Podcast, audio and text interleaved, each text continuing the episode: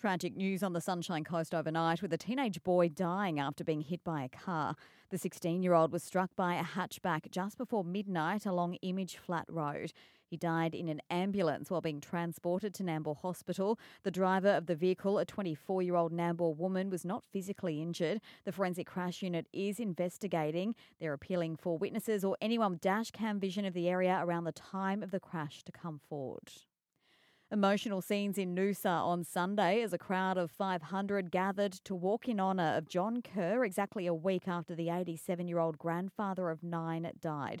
The keen golfer was on his morning walk in the woods near Hastings Street when he was allegedly assaulted. Participants gathered at the surf club yesterday, walking to First Groin before holding a minute's silence. This was a walk John took many times over many years. He was an integral part of this community for over thirty years and visited Noosa all his life. Detectives were also there, hoping to speak to anyone who was in the area last Sunday morning, particularly those who were travelling in a white Toyota hatchback, a green Holden hatchback and a dark-coloured sedan in Hastings Street around the same time of Mister Kerr's death. A twenty-seven-year-old man remains in police custody, though no charges have been laid. You may be questioning, where's winter? Parts of southern Queensland have experienced their hottest June day on record, with temps four to eight degrees above average.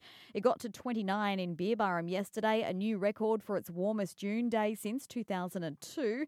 Easterly winds today should bring about a cool change.